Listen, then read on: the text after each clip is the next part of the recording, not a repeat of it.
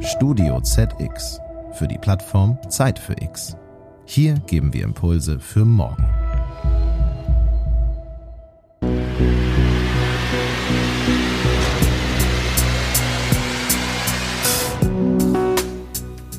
Noch immer sind die Ressourcen an deutschen Schulen ungleich verteilt.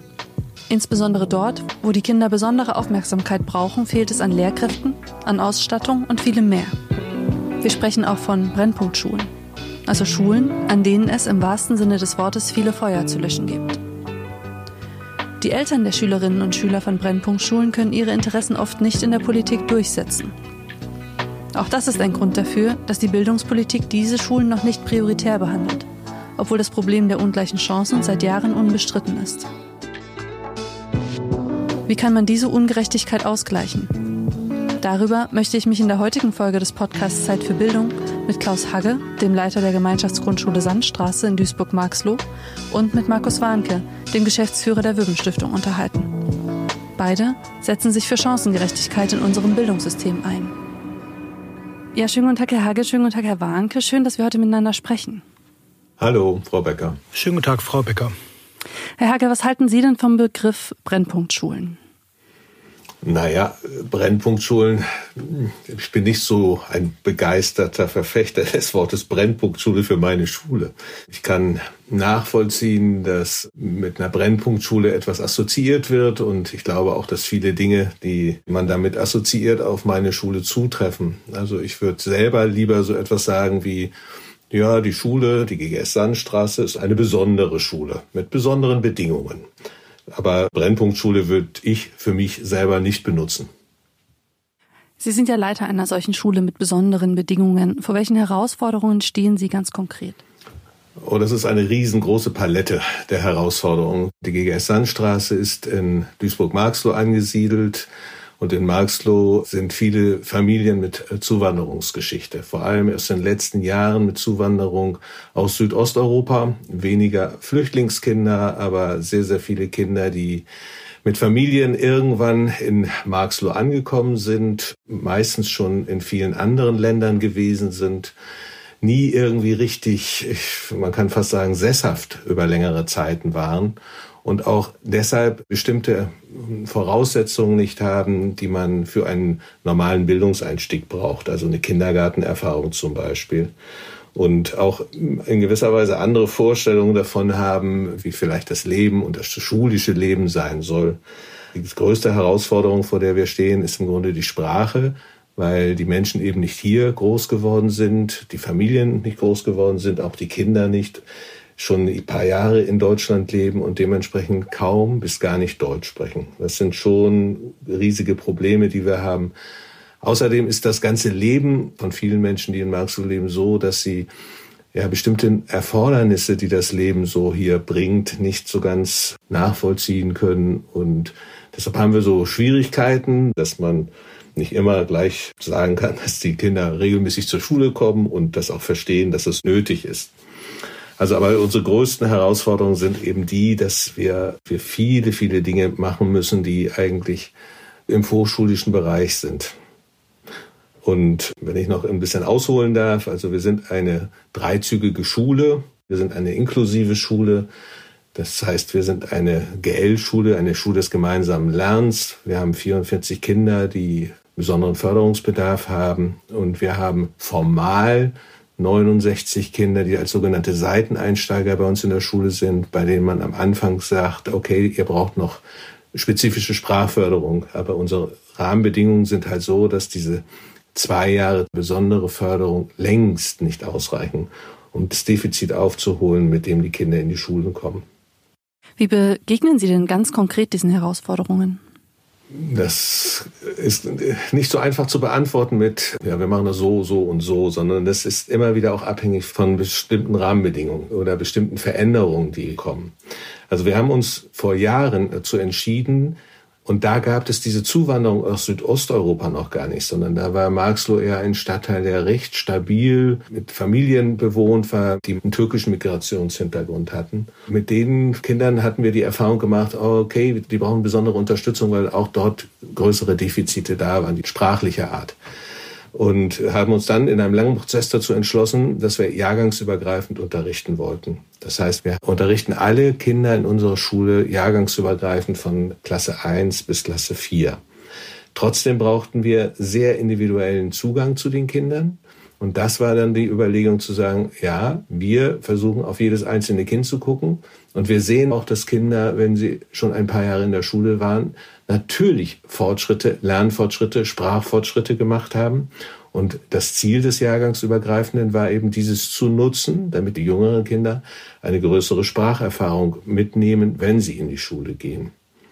Das ist ein wesentlicher Aspekt, den wir jetzt natürlich etabliert haben, aber nochmal unter veränderten Bedingungen, die noch andere Erfordernisse haben. Ein zweiter Punkt, den wir unsere Arbeit schon immer in den letzten fast 20 Jahren nutzen, ist eine musische Ausrichtung der Schule, weil wir eben festgestellt haben, äh, wenn die Kinder immer nur im reinen Lernen konfrontiert werden, gibt es eher auch Negativerfahrungen und gibt es auch eher eine Abwehr oder Abneigung gegen Schule.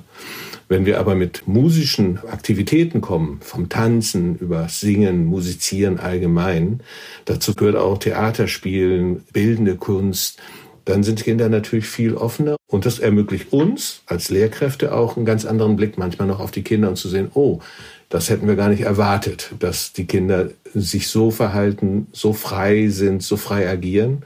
Und gleichzeitig ist es für uns auch ein Mittel und ein Hebel sozusagen, mit Sprache an die Kinder heranzukommen, weil so ganz nebenbei findet Sprachförderung statt.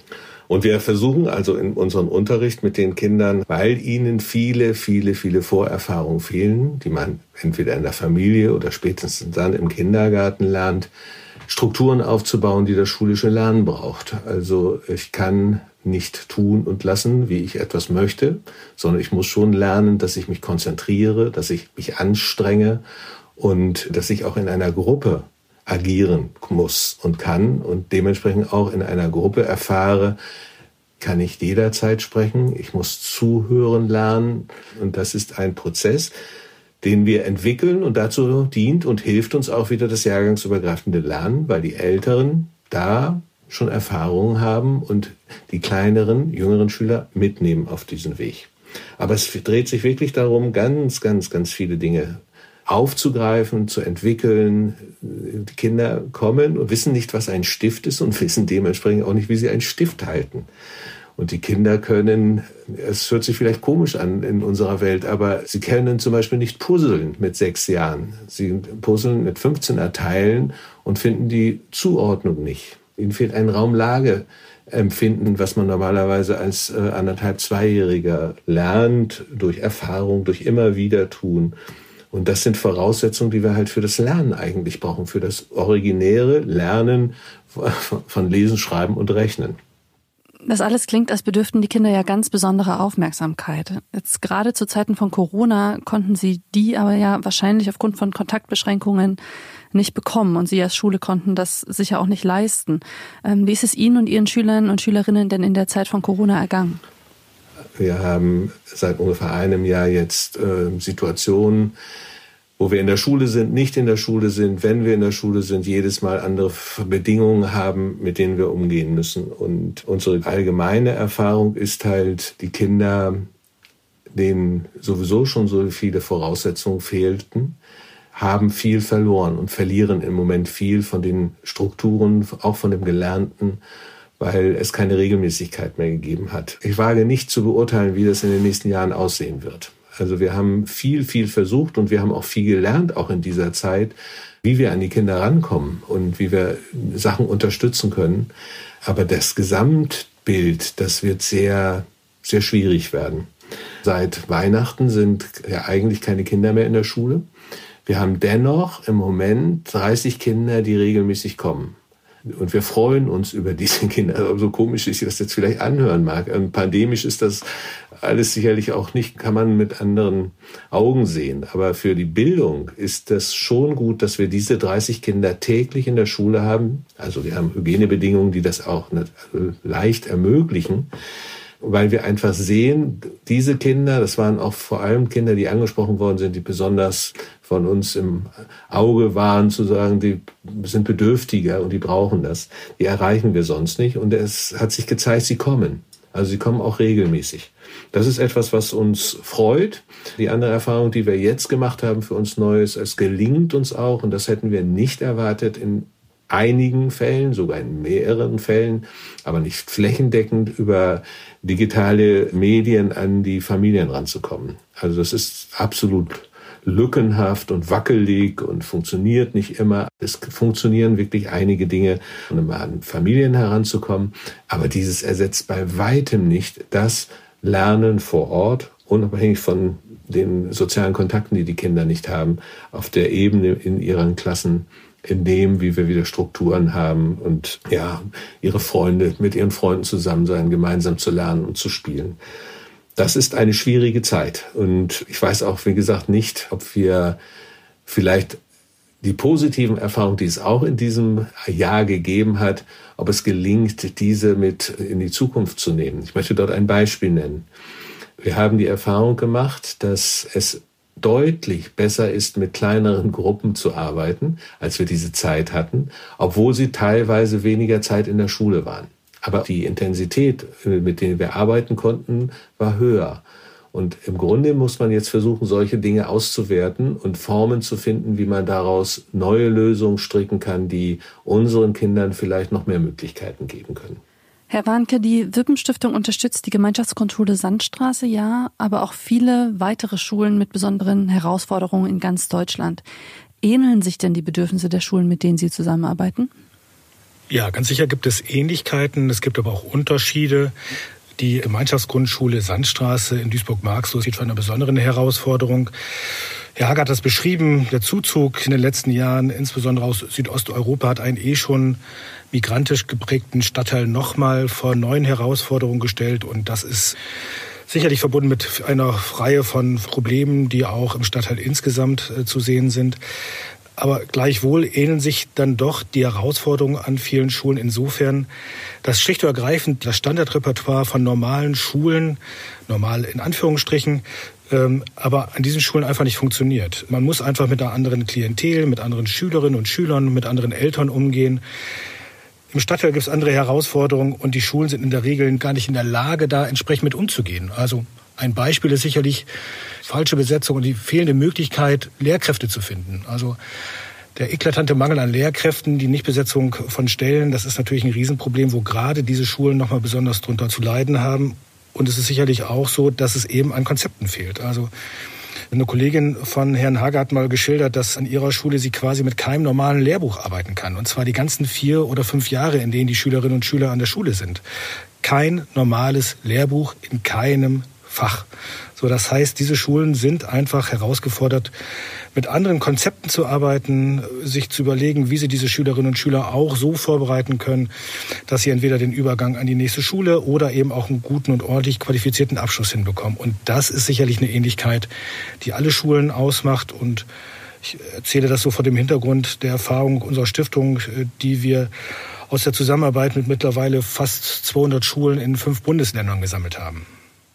Konnten diese Schulen die Herausforderungen der Pandemie denn überhaupt meistern? Also ich denke jetzt an das fehlende Personal, aber auch an die fehlende infrastrukturelle Ausstattung der Schulen, insbesondere die Technik. Also zunächst einmal muss er sagen, nach unserer Erfahrung haben alle Schulen es nach bestem Wissen und Gewissen und im Rahmen ihrer Möglichkeiten versucht. So und Herr Hager hat es ausgeführt. Die Technik war in vielen Stellen einfach nicht vorhanden. Man hat dann sehr kreativ versucht, mit eigenen Mobiltelefonen, WhatsApp-Gruppen und so weiter Kontakt herzustellen. Also im Rahmen dessen, was ging, hat man es versucht und trotzdem sind viele Schülerinnen und Schüler nicht kontaktiert worden. Sie waren einfach nicht erreichbar, sind mehr oder minder abgetaucht. Das war ein Problem der Technik nicht nur, aber auch, wie ich meine, der Mangel der Ausstattung, auch der personellen Ausstattung an der Schule. Währenddessen konnten sich andere Schulen, also mit einer anderen, besser situierten Klientel, ja kurzfristig sehr gut auf die neuen Herausforderungen einstellen und den Unterricht kurzerhand ins Digitale verlagern. Erhalten diese Schulen mehr staatliche Förderung? In der Politik werden die Schulen im Prinzip erstmal nach einem gleichen Schlüssel oder werden Ressorts nach einem gleichen Schlüssel zugeteilt. Und was es eigentlich bedürfte, wäre einen speziellen Schlüssel gerade für Schulen in schwierigen Lagen.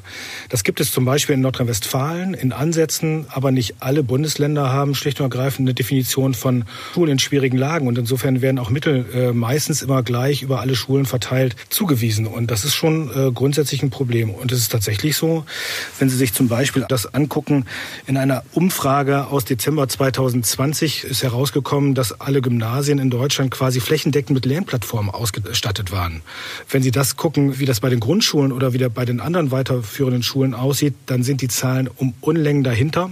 Und insofern gibt es schon definitiv ein Ungleichgewicht und auch ein Ungleichgewicht insofern in der öffentlichen Wahrnehmung und damit auch, glaube ich, in der Politik, wie man auf diese Situation reagieren muss. Haben denn die Eltern in diesen Bezirken, also ich sage nochmal Brennpunktbezirken, eine schlechtere Lobby? Also ich bin da fest von überzeugt.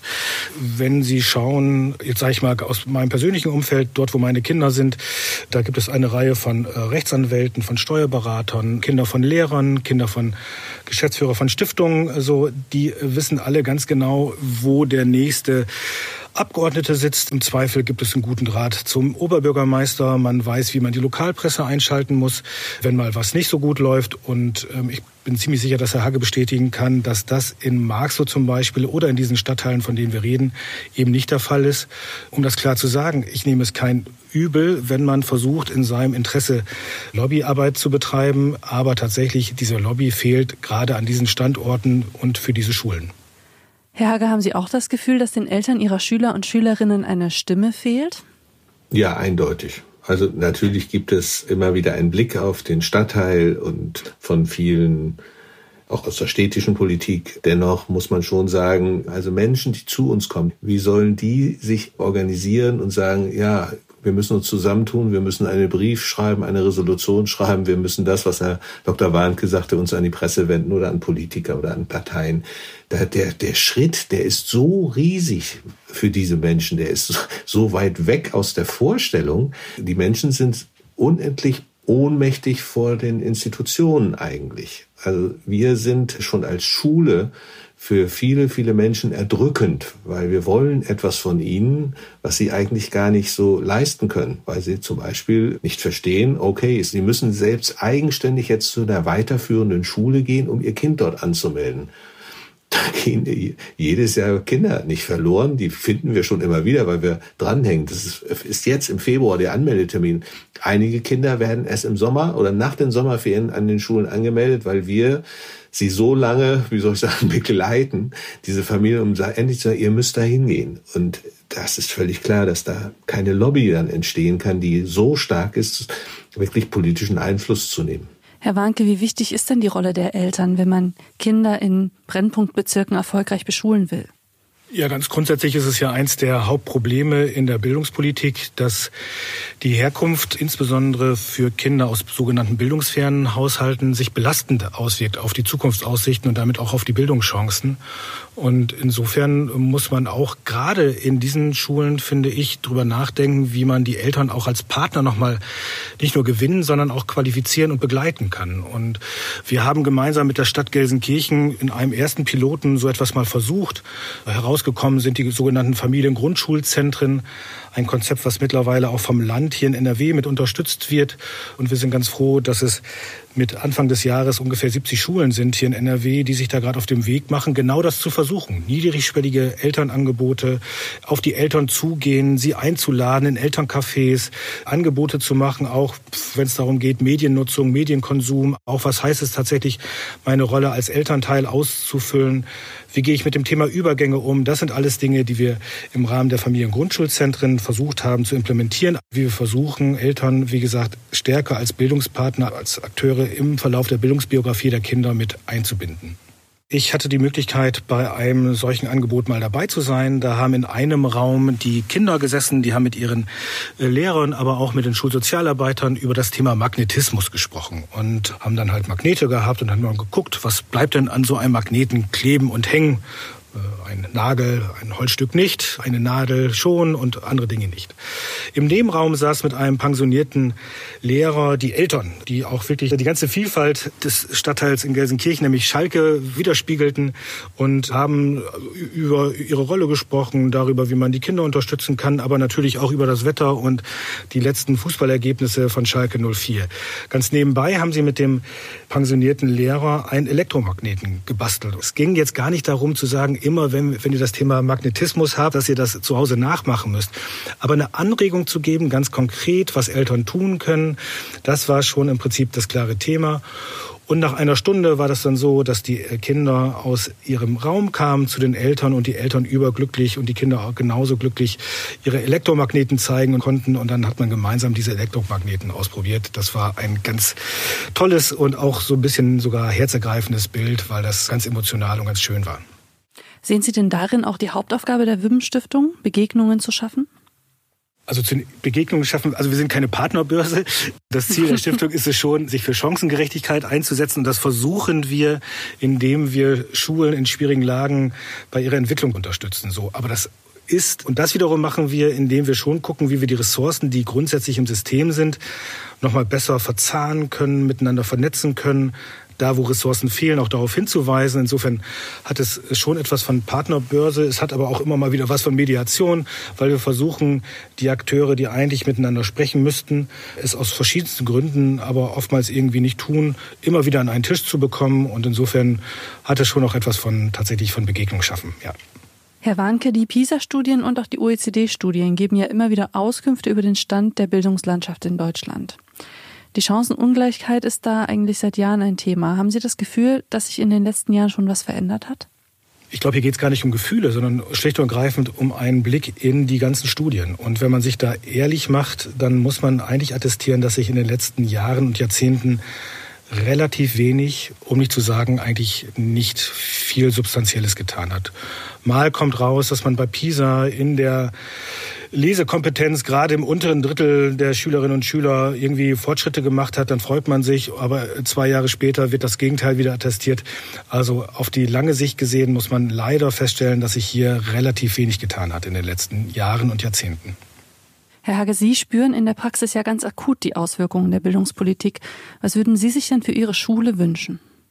Wir Marxloher Schulen haben uns vor ein paar Jahren zusammengetan, weil wir festgestellt haben, die Problematik ist ja nicht eine Problematik, die sich nur auf eine Schule bezieht, sondern die hat jede von uns drei Grundschulen und auch in der Folge die, die weiterführenden Schulen. Und die ganzen Probleme, die dort auftauchen, haben dazu geführt, dass wir uns dazu entschlossen haben zu sagen, also es kann ja nicht sein, dass die Kinder in Marxloh zurückbleiben, nur weil sie in Marxloh leben sondern sie sollen und müssen die gleichen Bildungschancen bekommen wie alle anderen Kinder in der Bundesrepublik. Und daraus ist in einem längeren Prozess entstanden der Bildungsverbund Marxloh. Und in diesem Bildungsverbund Marxloh, da sind mehrere Aspekte, die befördern sollen, dass mehr Gerechtigkeit in die Bildung für diese Kinder kommt. Und das Familiengrundschulzentrum ist ein wichtiger Aspekt da drin, weil wir eben festgestellt haben, und das belegt auch eine Untersuchung, die die Stadt Duisburg in Auftrag gegeben hat, der zentrale Kontaktpunkt von Familien zur Institution äh, gibt es an zwei Stellen, nämlich beim Arzt und in der Grundschule. Wenn man diesen Raum, diesen Punkt nicht nutzt, dann verlieren wir alle Möglichkeiten, die eben schon mal angedeutet worden sind, mit diesen Familien gemeinsam eine Vorstellung, ein Bild davon zu entwickeln, dass Bildung etwas ist, was ihren Kindern nicht schadet, sondern was ihnen hilft, in dieser Gesellschaft wirklich Möglichkeiten zu entfalten und zu entwickeln, um Teilhabe zu haben in ganz anderen Prozessen, später in einem Berufsleben, vielleicht Abitur zu machen. Und um die, auf die Ausgangsfrage nochmal zurückzukommen, was ich mir wünschen würde, dass das, was wir jetzt in diesem Bildungsverbund beginnen, zu einer Normalität an den Schulen wird. Also, dass die Unterschiedlichkeit in den verschiedenen Regionen, Bereichen, die wir immer wieder haben, aufgefangen wird, aufgenommen wird und gesagt wird, ja, wir sehen, ihr habt besondere Herausforderungen und diese Herausforderungen stellen wir uns, indem wir, ich sage das mal salopp, die besten Leute zu euch nach Marxloh schicken, die beste Ausstattung, die es gibt, zu euch nach Marxloh schicken, Marxloh als Bild für viele von solchen Orten. Die Konzepte, die Ideen, die ihr dort entwickelt, dass die unterstützt werden mit einer großen Flexibilität im Handeln, weil wir zum Beispiel in diesem Bildungsverbund sehen, ja, wir müssen nach vier Jahren, fünf Jahren Kinder übergeben in eine weiterführende Schule. So ist unser Schulsystem gestrickt. Aber es ist leider in der Entwicklung der Kinder nicht danach messbar, sondern wir brauchen flexiblere Übergänge, beziehungsweise wir brauchen vielleicht Begleitung der Kinder, die schon in der Grundschule beginnen und in die weiterführende Schule hineinreichen.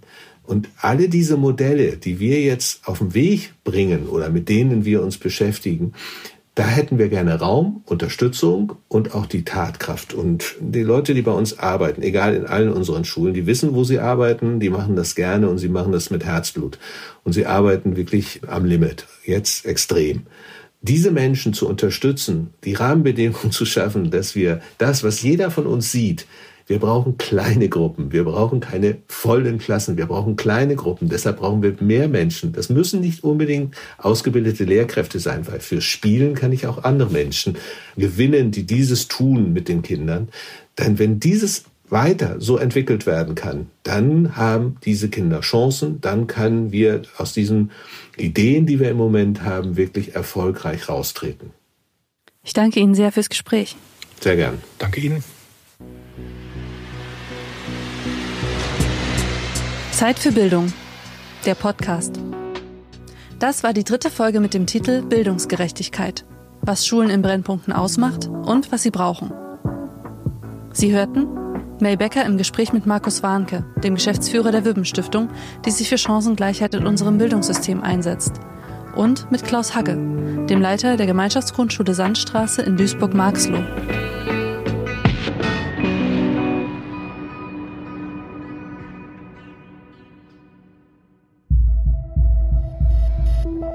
Dieser Podcast ist eine Produktion von Studio ZX für die Plattform Zeit für X. Hier geben wir Impulse für morgen. Sie wollen mehr spannende Podcast-Folgen hören? Dann besuchen Sie uns doch auf zeitfürx.de.